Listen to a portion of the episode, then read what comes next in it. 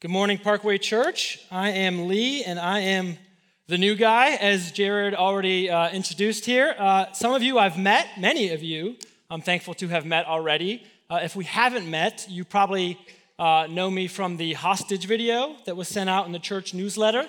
Um, they very clearly said it was not a hostage video, uh, but they shined this bright light in my eyes and made me say a bunch of things. So you can decide about that. Uh, and if we haven't met or you haven't seen the hostage video, uh, maybe you were here back in like, I think it was May when they first uh, announced uh, my hiring.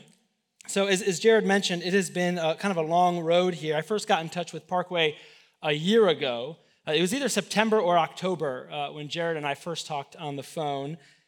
And I was in my last year of seminary, and now here I am, and we get to open God's Word together. I know a lot has changed at Parkway over the course of that year. Uh, none of us knew the, the difficult season the church would be in when I got here, but the Lord knew, and I am, at the very least, encouraged by that. Uh, and in some ways, I view the job of a preacher, of a pastor, like uh, those guys you see at the, the sidelines of a marathon. I've never run a marathon, and I have no intentions to ever do so. Uh, but you like the the water booths, like every mile or so, there's a water booth, someone you know, handing out water and encouraging you as you, you run your race. And I think the duty of a preacher is very similar. The Lord provides the water through His word. And it's my privilege and duty to hand it out and encourage you and equip you as you run your race. Uh, and for this present season, this, this leg of the race for Parkway, the Lord has brought us to Matthew chapter 6, verses 25 through 34. And I think here we find a refreshing drink for weary and worried souls. So will you pray with me as we dive into God's word? Second Corinthians chapter 4 verse 18 We fix our eyes not on what is seen but on what is unseen since what is seen is temporary, but what is unseen is eternal.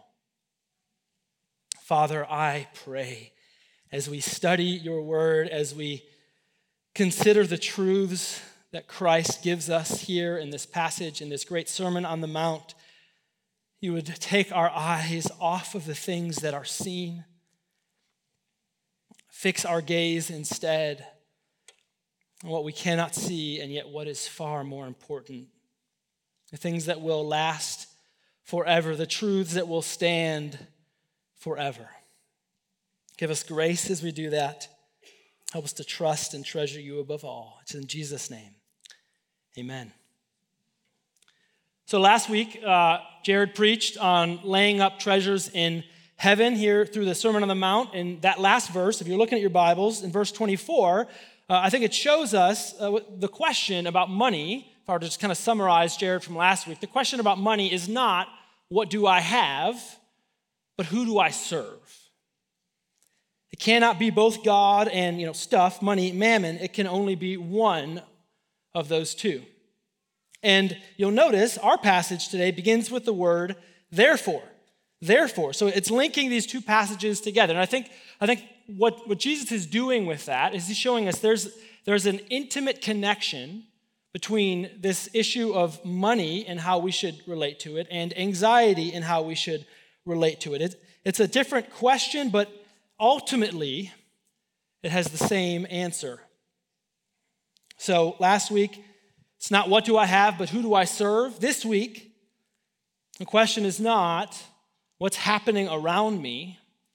The question is, who is my Father? Who is my Father? Jesus says, verse 25, Therefore I tell you, do not be anxious about your life. Now, uh, that's about as clear of a command as we could find in the Bible. Do not be anxious. And I think the fact that Jesus gives us that command right at the beginning here uh, kind of reveals something about the world in which we live, something you probably are aware of, but maybe haven't taken the time to reflect on. That reality is anxiety inducing. Like living and breathing is a stressful thing. So, before we get to the rest of our passage today, I just want to spend a minute thinking about why we should be anxious. I've got three broad umbrella reasons why anxiety actually makes sense. Uh, don't worry, if that sounds stressful, it'll be, it'll be a lot of fun. Uh, it'll be great. So, reason number one reason number one to be anxious the world is dangerous. The world is dangerous. Calvin uh, reflects on this reality. He writes Wherever you turn, all things around you not only are hardly to be trusted, but almost openly menace and seem to threaten immediate death. Embark upon a ship, you're one step away from death. Mount a horse, if one foot slips, your life is imperiled. Go through the city streets, you are subject to as many dangers as there are tiles on the roofs. There's a weapon in your hand or a friend's, harm awaits. All the fierce animals you see are armed for your destruction. But if you try to shut yourself up in a walled garden, seemingly delightful, there's a serpent sometimes, there a serpent sometimes lies hidden. Your house, continually in danger of fire, threatens in daytime to impoverish you, at night, even to collapse upon you. You probably didn't think about that, but now you are. Your field, since it is exposed to hail, frost, drought, and other calamities, threatens you with barrenness and hence famine. I pass over poisonings, ambushes, robberies, open violence, which in part besiege us at home, in part dog us abroad. Amid these tribulations, must not man be most miserable? Since but half alive in life, he weakly draws his anxious and languid breath as if he had a sword perpetually hanging over his neck. I know what you guys are thinking. I hate the new guy. I hate the new guy. I did not come to church today to be depressed Thanks for that. But it is true, hate to break it to you, it is true. This is our theological reality. This is very clearly the world the Bible reveals to us.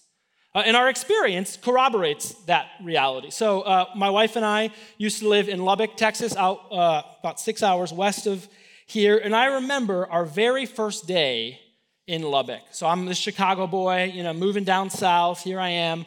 Uh, that was my first pilgrimage to Texas. Um, you're here for my second. Um, but yeah, we're, we're moving our coffee table out in the backyard because my wife wanted to paint it, as, as wives do when you have a new house. And uh, I looked down at the concrete about six inches from my bare foot, and there was a black widow spider. And I know you Texans are like, oh, whatever, black widow, you know, brown recluse, whatever. There's, those are everywhere where I'm from, we think that things like black widow spiders only exist in like the Amazon rainforest, okay? I was not expecting it when I got to West Texas. Uh, and after a thorough panic attack and sadly an unsuccessful attempt to kill it, which is the scariest thing when you try to kill it and you don't, anyway, um, I started having second thoughts about living there. I was like, I, I didn't realize we moved to the jungle. Uh, I thought we were living in just you know normal suburban America. Uh, my reality was a lie. The world is dangerous, and there's much to be anxious about. Okay, the fun's just getting started. That's reason number one. Reason number two to be anxious we are weak. The reason number one, the world is dangerous. Reason number two, we are weak. This one is even more fun. It has two parts. So we are fallen and we are finite. So, uh, as far as fallenness, there are dangers out there. We've established that. But actually, the biblical teaching is that the worst danger to ourselves actually lies within ourselves. There is a part of us, our sin, that is actively self destructive. We are fallen. We destroy relationships out of selfishness. We speak foolish words that even we might regret two seconds later, but we still said it. We're ruled by our passions. Our own sin is bad for us, and that is stressful. And on top of that, we are also finite. So we're, we're limited in our ability to control the world around us. Like the 30 things that Calvin listed uh, that could kill you, uh, that really fun list we just read, only some of them are like even preventable. I mean, again, you could, you know, you, he says you can go in the garden, but there might be a snake in there, uh, right? So we, we just don't know the future. Uh, my little brother uh, has a friend, I think it's actually the father of one of his friends, who is a bit of a, a prepper. Okay, you know what this word means? A prepper, someone who uh, is, you know, getting ready for some like post-apocalyptic reality they think is about to happen, uh, like probably most Texans. Um, and on the shelf in this guy's garage, again, my little brother told me this story, so it's kind of through the grapevine, but uh, he said he had about 200 bottles of whiskey. Uh, and, and my little brother asked him, like, what's with, you know, what's with the, the liquor here? Uh, and the guy goes, it's not for drinking, it's for trade. Uh, so he has no idea what kind of post apocalyptic world he's preparing for, but he's certain he knows how the economy works booze. And I mean, maybe he's right. Um, but the, the truth is simply, right, what, whatever's coming, we don't know the future. We don't know what tomorrow will hold. We can prepare as much as we want. We do not know what is coming, and that is cause for anxiety. All right, third and, and final big picture umbrella reason to be anxious. World is dangerous, we are weak, and third, we have needs. It's very, very simple. We have needs. It is not the case that we like food and clothing and shelter. We need those things to survive. We die without them. So you put all this together, and it's a, it's a really great recipe for anxiety. Uh, we start with a depraved world, we add a bunch of sinners who are going to mess everything up, uh, and then you give them a bunch of needs that they, they require to survive, uh, and you have a very anxiety inducing reality. Uh, and with all of that, I probably haven't even touched on the things you are anxious about sitting in your seat right now. It barely scratches the surface. We haven't talked about jobs, marriages, kids, sickness, loss. I mean, everything. It feels like everything we could do from our work to our home lives and everything in between has points that can be just so, so stressful. Uh, my wife and I uh, have been looking for a home in the area. We, we found one, praise the Lord. We're under contract, it's exciting. But I was just thinking, like, man, the real estate process is could we make it more stressful? Like, you get 15 minutes to walk into this house to make a decision about whether you want to spend more money on this than you've ever spent on anything in your entire life. Uh, and make it the, basically the centerpiece of your whole life, and you just you looked at it for like 15 minutes. What do you think? Right? It, everything about our world induces anxiety. And I think everyone is aware of that fact, even if they, they might lack the theological language to articulate it. It's something that we all know. And so, we have all kinds of strategies to alleviate that problem. We might try to just keep on the sunny side of life, you know, a blind optimism, deny those realities. We might try to smooth it away with an indulgence six hours of Netflix or whatever, or, or a tub of Bluebell. We might try to insulate ourselves from the world, like hedge around us so that nothing could ever harm us. Or we might try to do the opposite and just try to fix everything, make the world the utopia that we want it to be. And then, of course, there's the option of medication. Just pop a pill and feel better about things. Now, I, I do need to say, not all those options are bad. In fact, many of them are good and necessary at times. It's not like we should not try to improve the world. Uh, and medication has its uses. Sometimes uh, it's exactly what you need. If there's a, chemical imbalance in your brain that, that needs to be addressed and can be addressed by medication, sometimes that's what you need. Sometimes uh, a tub of Bluebell is all right. I know the Texans are rejoicing at that one. None of those things are bad. Some may be necessary, but none are sufficient. They all fail to realize what Jesus says here is not life more than food, and the body more than clothing. See, the problem with those solutions is not that they're wrong, it's that they're reductionistic the ultimate answer to our anxiety, that the point Jesus is, is driving us toward throughout this passage, gets to the very heart of what you were made for. And is a lot more than a material reality that we can sense and feel. See, anxiety springs from a true view of reality. I think that's what we've established so far. It springs from a true view of reality. There are good reasons to be stressed out, but it does not spring from a full view of reality. There are far better reasons to be comforted. Uh, maybe you've heard you know, someone say, you know, they're like fixing a car or something like, I know enough about that to get myself in trouble. Right? And that's like not the person you want working on your car. Uh, because they, you can, if you have a true knowledge and not a full knowledge, it causes problems. And anxiety is like that. It tells a partial truth, and we need the full truth. It looks through the wrong end of the telescope, and we need to turn it around and see the glories that we've been missing. And so, to do that, Jesus gives us two illustrations, verses 26 through 30. Jesus says, Look at the birds of the air. They neither sow nor reap nor gather into barns, and yet your heavenly Father feeds them. Are you not of more value than they? And which of you, by being anxious, can add a single hour to his span of life? And why are you anxious about clothing? Consider the lilies of the field, how they grow. They neither toil nor spin, yet I tell you, even Solomon in all his glory was not arrayed like one of these. But if God so clothes the grass of the field, which today is alive and tomorrow is thrown into the oven, will he not much more clothe you, O you of little faith? See, the world may seem to be anxiety inducing, and it is, but also Jesus points us to reasons to be encouraged. And the first thing he does is tell us to lift our eyes up to the birds of the heavens. Jesus says, Look at these birds. They're horrible farmers. They don't know what they're doing. They can't put things into barns. They can't reap.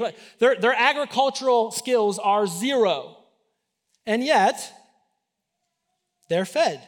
If, if he were saying this today, he might say, you know, birds don't put bread on the table. They, they don't have a Costco where they can buy, you know, 10 year supply of kids' chicken nuggets. Uh, they, they don't do anything to put food on the table for tomorrow. And somehow, miraculously, they don't go hungry because God feeds them. I think verse 27, it's just, I love Jesus just kind of throws it in there because uh, it's a little bit out of place, but it's just his gentle, humble Savior way of, of just saying, man, anxiety is so stupid. He says, You don't live any longer by being anxious, so just stop. I love that. And then verses 28 and 29, he, he moves our gaze from the, the birds of the heavens down to the lilies of the field. And he says, Like the birds, they don't do anything. They, they don't toil, they don't spin to, to clothe themselves, they don't you know, sew or knit or crochet. I don't know what these words mean, but you know I'm talking about. The things you do to make clothes, they don't do that, and they do just fine. In fact, they do a whole lot better than fine. Uh, he says they're, they're, they're better, they're more glorious than Solomon, who is universally known as the Old Testament pinnacle of swag. If you don't know much about the Old Testament, that's Solomon, Old Testament pinnacle of swag. And Jesus says, verse 30, if God shows such care for something so small, so insignificant, like the flowers of the field that just are going to get thrown into an oven because their only use at this point is just fuel for a fire to keep you warm. If he shows such care for that which lasts a day, will he not much more clothe you? And as we look at these two illustrations, there's several things I want to, us to just make note of. And the first is that these are just bare bones, basic needs Jesus is talking about. Uh, again, we haven't probably even thought about being anxious about survival today. Like when you woke up today, you were probably not like, like that, again, that Calvin quote, like, I really hope no tiles fall off a roof and kill me today. Like, we're, we're not having these thoughts about survival most of the time when we're anxious, but that's actually what Jesus is focusing on. And I think, first, in some ways, that should rebuke us. Because often we are going to elevate our desires, our wants, to the level of needs. We take God's, his, his essential provisions for granted, and we focus our worries on less essential things. Like, like we think it's God's job to keep us alive, to give us the basic things that we need, but we really got to like beg him if we want anything more. But at the same time, in one, one sense, this, this uh, focus on the basics kind of rebukes us for the, we're focusing on lesser things. But at the same time, I think there's a, a sense that if the Lord can handle these things, these things that matter most, then we can certainly trust Him with the rest. Just look, look at the text. It's, the language is so all encompassing, right? So he says, birds of heaven and flowers of the earth, all creation, heaven and earth, it's under God's care. He speaks of life in, in body. Actually, the word for life here uh, in Greek is the word psyche, which means soul. So you hear that in the word psyche, psychology, right? So that's where that comes from, psyche. So it's the word soul. So he's not, I mean, life's a good translation. Uh, but when it's next to body, we see he's talking about body and soul. Both fall under God's providential care. not only is his providence universal, but it's better than just the basics. He even says here, yeah, the birds are fed. That's nifty. But flowers are clothed in unimaginable glory. God does not just give the essentials, He goes up and over the top so we can trust Him with our needs and beyond. And in both of these examples, Jesus tells us we are much more. More than birds, more than flowers. Which I think gets us to his really what I think Jesus' main point is here. Look again, verse 26. He says, The birds, they don't plan their meals ahead, they're horrible farmers. Yet your heavenly Father feeds them. Jesus does not say their heavenly Father feeds them, he says yours does. Anxiety dies when you know who your God is and who you are to Him. That's what Jesus is showing us here, brothers and sisters. He's showing us a God who is in complete providential control of everything and who's also your Father. Remember that scary Calvin quote we read a minute ago? Well, uh, the, the one that's going to give you nightmares. Well, on the next page, this is what Calvin wrote. It's from his Institutes. He, he says, Yet, when that light of divine providence has once shone upon a godly man, he is then relieved and set free, not only from the extreme anxiety and fear that were pressing him before, but from every care. For as he justly dreads fortune, so he fearlessly dares commit himself to God. His solace, I say, is to know that his heavenly Father so holds all things in his power, so rules by his authority and will, so governs by his wisdom, that nothing can befall except he determine it. The birds and flowers, Christian, God is creator. To you, he is father. Look at Galatians chapter 4, verse 4. When the fullness of time had come, God sent forth his son, born of woman, born under the law, to redeem those who were under the law, so that we might receive adoption as sons. And because you are sons, God has sent the Spirit of his Son into our hearts, crying, Abba, Father. So you are no longer a slave, but a son. And if a son, then an heir through God. J.I. Packer, a famous theologian, calls adoption the crowning blessing of the Christian faith. It's true, we are, we are called, chosen, justified, and one day we'll be glorified, but we are also given a relationship. We are welcomed into the family of God Himself. So, this, this mighty, sovereign King of the cosmos is the one that we get to call Father. And it is that relationship, Christian, that more than anything else grants you an unimaginable value in the eyes of God. Uh, I was reading last week, or maybe it's two weeks ago now, about how Aaron Judge hit his 60th home run of the year. Carl, we're talking baseball. Uh, he's not a sports guy. Um, anyway, which put him one shy of the, uh, the American League record. And I think the, re- the reason this is a big deal, because there's like seven guys who have hit more home runs, but like all seven of them were definitely using steroids back in the day. So this now we're like, okay, this is kind of starting over. Um, anyway, he hit his 60th home run, one shy of the record. Uh, and one of the big stories that came out was that the fan who, who caught the home run ball gave it back to Aaron Judge. He wanted him to have it. He, and he said something like, you know, it's worth more to him than it is to me. And what's funny is that, you know, it was just another baseball worth a couple bucks until Judge homered it. But after he homered it, instantaneously in that act, it, it, received a value to any fan, any sports collector, you know, etc., but especially to Judge. Especially to him, because he did that. The ball holds a special value to him. In the same way, Christian, when God paid for your sins in Christ and you were united to him through faith, you went from being his creation to his child. You already had, don't get me wrong, you already had an inestimable, and yeah, that's a tough word to say, inestimable, there it is, an inestimable, well, we're not going to say that again. You had a big value. You had a big value in the eyes of God.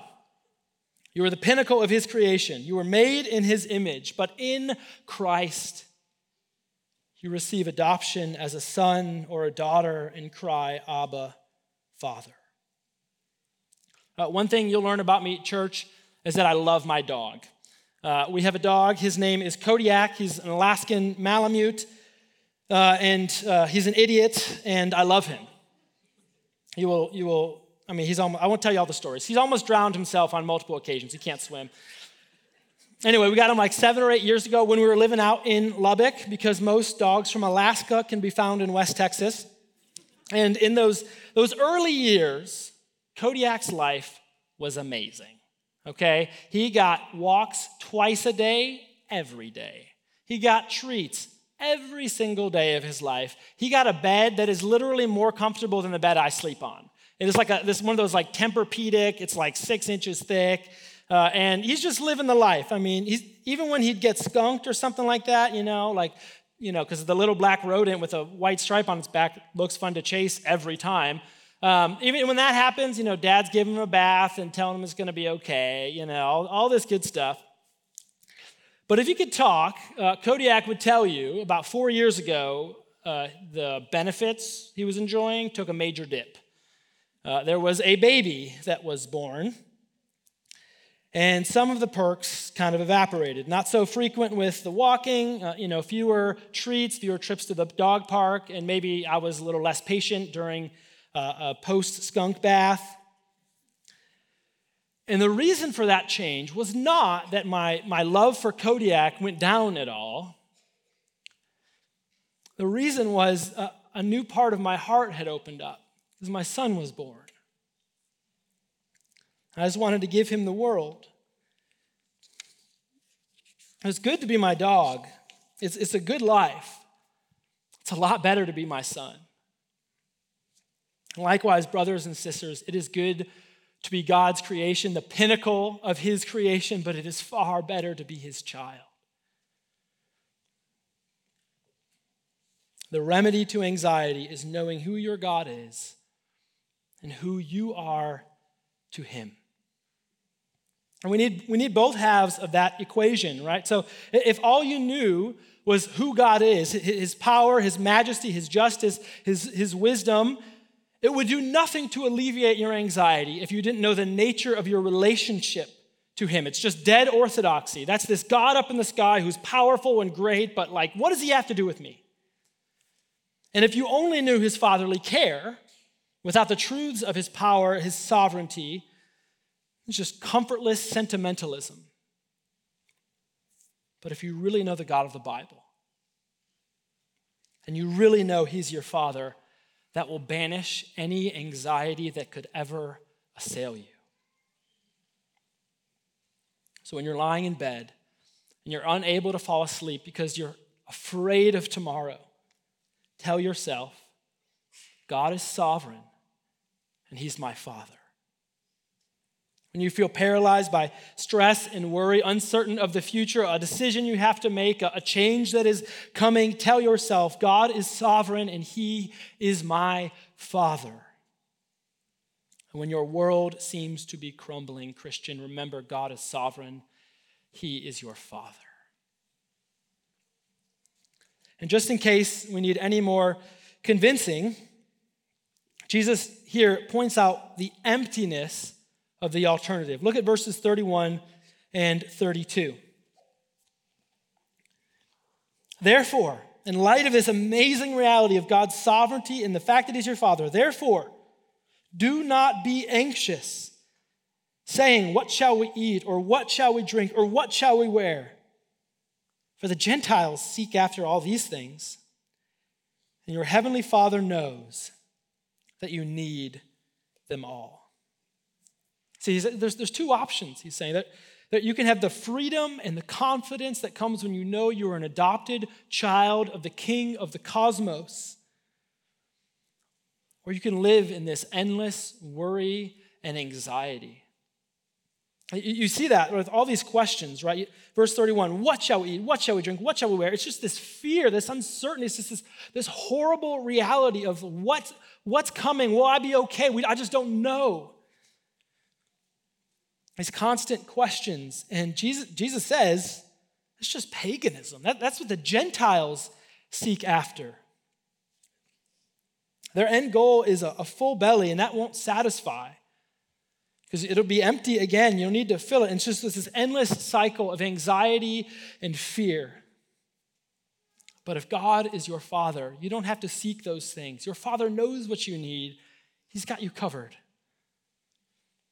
So, what do we seek instead? It's not enough to merely say, okay, I'm not going to do that. We need to seek something instead. And Jesus tells us, verse 33 but seek first the kingdom of God and his righteousness, and all these things will be added to you. Therefore, do not be anxious about tomorrow, for tomorrow will be anxious for itself. Sufficient for the day is its own trouble.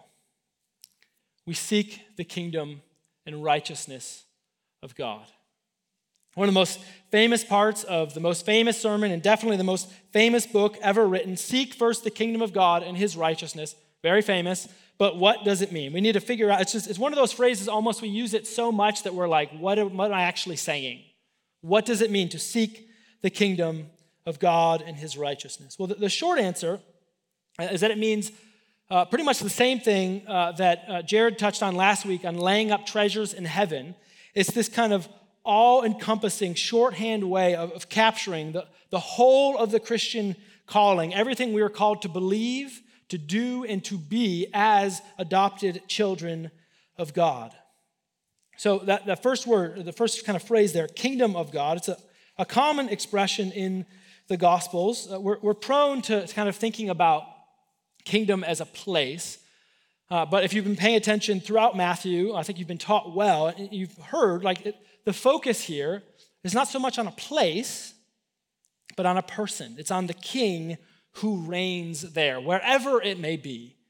The kingdom of God is wherever God reigns, wherever the kingship of God, his rule, is manifest, loved, and obeyed. And that's why his righteousness is, is equally a part of this. I don't think those are two things, I think it's one thing. So the righteousness of God is how you become a member of the kingdom, right? That's Romans 3. Christ's righteousness imputed to you when you through faith when you believe in the gospel. But it's also the righteousness of God is also how you live as a member of the kingdom. Loving and obeying the rule of the king. Uh, today, that reality, it's, it's manifest uh, primarily in the hearts of God's people, and one day it will span the entire cosmos. So, to seek that kingdom, uh, it really has two sides to it. It is a calling both to a present obedience, delighting in the ways of our God, living them out in the world, and it's a calling to hope in the kingdom that is coming. And I think both of those aspects help us understand why seeking the kingdom will banish anxiety from your heart. So, hoping in the future kingdom, it reminds us what is ultimate, and living for the kingdom today reminds us what we were made for. Let's think about each of those things. So, first, hoping in the future kingdom shows us where everything is going. It shows us the end of the story where everything is headed, what will ultimately, finally stand. Now, I've shared, those of you who I've, I've talked with, it, it's inevitably come out that I'm a major Tolkien nerd. Love me some Tolkien. Uh, and one of my favorite parts in the Lord of the Rings books, uh, it comes at the end, it's book six, uh, so the second part of the third novel. It's complicated, I know. But anyway, in The Return of the King, if you're, if you're like a low level nerd, it's towards the end, okay? When Sam and Frodo are, are despairing at the darkness and the impossibility of this task that they're, they're facing, they're saying, how, how could we ever do this? So they're just, they feel overwhelmed and unable to complete the task. And Tolkien writes this There, peeping among the cloud rack, above a dark tower high up in the mountains, Sam saw a white star twinkle for a while. The beauty of it smote his heart as he looked up out of the forsaken land, and hope returned to him. For like a shaft, clear and cold, the thought pierced him that in the end, the shadow was only a small and passing thing. There was light and high beauty forever beyond its reach. For us, brothers and sisters, the coming kingdom of God, which will one day come in full, is that star. That thing we look to that it can never be touched, can never be taken away, can never be denigrated or downgraded in any way. It is coming. When we fix our eyes on it, hope will fill our hearts and anxiety will disappear. Second, seeking the kingdom through obedience will also banish your anxiety. So it's not only this hope in the future, it's not just some, if you think about it in negative terms, like a, a pie in the sky when I die kind of hope. But now, seeking the kingdom will also help banish your anxiety. Remember back in verse 25, Jesus says, Life is more than food, and the body is more than clothing. This is that more that Jesus is talking about. The kingdom and righteousness of God is what your life and your body were made for. It's, it's in, I think of it, I think it's helpful to think of it like living along the grain of the universe. God has made this world, and there's a grain to it, like grain in a wood. And when you're going against the grain, things are going to go poorly for you. But when you live along the grain, you actually find your purpose and what you were made, the way you were made to live. That's what living along the grain of the kingdom and righteousness of God will do. I remember uh, a while back, uh, I, was, I was facing a tough decision. I was very anxious, I was uncertain, I didn't know what to do, and so I called my pastor for advice. It's one of those phone calls where you're hoping he's going to say, Do this one, like just give you the answer. And that was not what he did at all. Uh, I walked him through the decision that I was, I was wrestling with. And rather than him saying, again, what I had hoped he would say, Lee, this is clearly the right choice, just make the decision for me, rather than that, he said something like, Lee, you were called to love your wife and your kids. You were called to be faithful to God and His Word. You were called to be humble and to make much of Jesus. Whatever you do here, Make sure you do those things. And when he said that, when, when, when he, he challenged me with this higher calling, this ultimate purpose kind of thought, when he challenged me with that, the thing that I was stressing out about, the decision I had to make, seemed like a lot less of a big deal. Because I knew, I knew what mattered the most when he told me that. I knew what I had to do. And so this lesser thing was less of a big deal. I think that's why Jesus says, Seek first the kingdom of God and his righteousness here. When he, when he says first, it's important we understand he's not talking about like sequence, like do this, and then you can do this, and then this, like some uh, spiritual order of operations in math class. You know, like, uh, please, ex- please excuse my dear Aunt Sally, right? If you didn't know I'm talking about, go repent to your middle school math teacher for your forgetfulness. That's the order of operations. Anyway, you can look that up later. When Jesus says seek first the kingdom, he's not talking about sequence. He's talking about like rank or importance or, or weight. First means this is your highest calling, the most important thing, the weightiest factor in anything else you might do. And Jesus says, when you seek that kingdom, when you prioritize God and His word and His ways in your life, all these other things will be added to you. Prioritize what matters, and everything else falls into place. Like when I, I, button my shirt in the morning, sometimes I'm dumb and I'll try to start with like a middle button, and then it's wrong, of course, and then whatever I do for the rest of the time, it's gonna be messed up. Dudes, you know what I'm talking about. But if I start with the top button and I put it in the top hole, I get first thing first, everything else falls into place. That's what Jesus is saying here. There are, there are 10,000 things you might seek in this world, but when you seek the kingdom and righteousness of God first, everything else will fall into place. Because again, you've, you've got a father who's worthy of your trust, who knows what you need even better than you do. Verse 34, Jesus finishes this passage. Therefore, do not be anxious about tomorrow for tomorrow will be anxious for itself. Sufficient for the day is its own trouble. As sons and as daughters of God, living in this, this freedom we enjoy, this freedom knowing who's in control and who our Father is, we can let tomorrow worry about tomorrow. Our Father is already there, He's already got it in His hands. We don't have to, we don't have to stack the days on top of one another we can face today and the troubles it holds. And don't, be, don't get me wrong, there will be troubles. Jesus is clear. I think the, the King James has sufficient for the day is its own evil. That's, that's a fair translation. You will face evil in a day. This is no promise that things will always go easy and, and you'll be, have absolutely everything you could ever want if you just seek the kingdom of God and He'll give you, you know, whatever. It says, no. You, you will face evil, you will face trouble. But you can face that trouble not worrying about the next day's trouble or the next day's trouble. You face that trouble today, knowing your Father is with you, that He has that for you today, and that you can trust Him. So trust your Father and His sovereign rule and seek His kingdom today. Let's pray.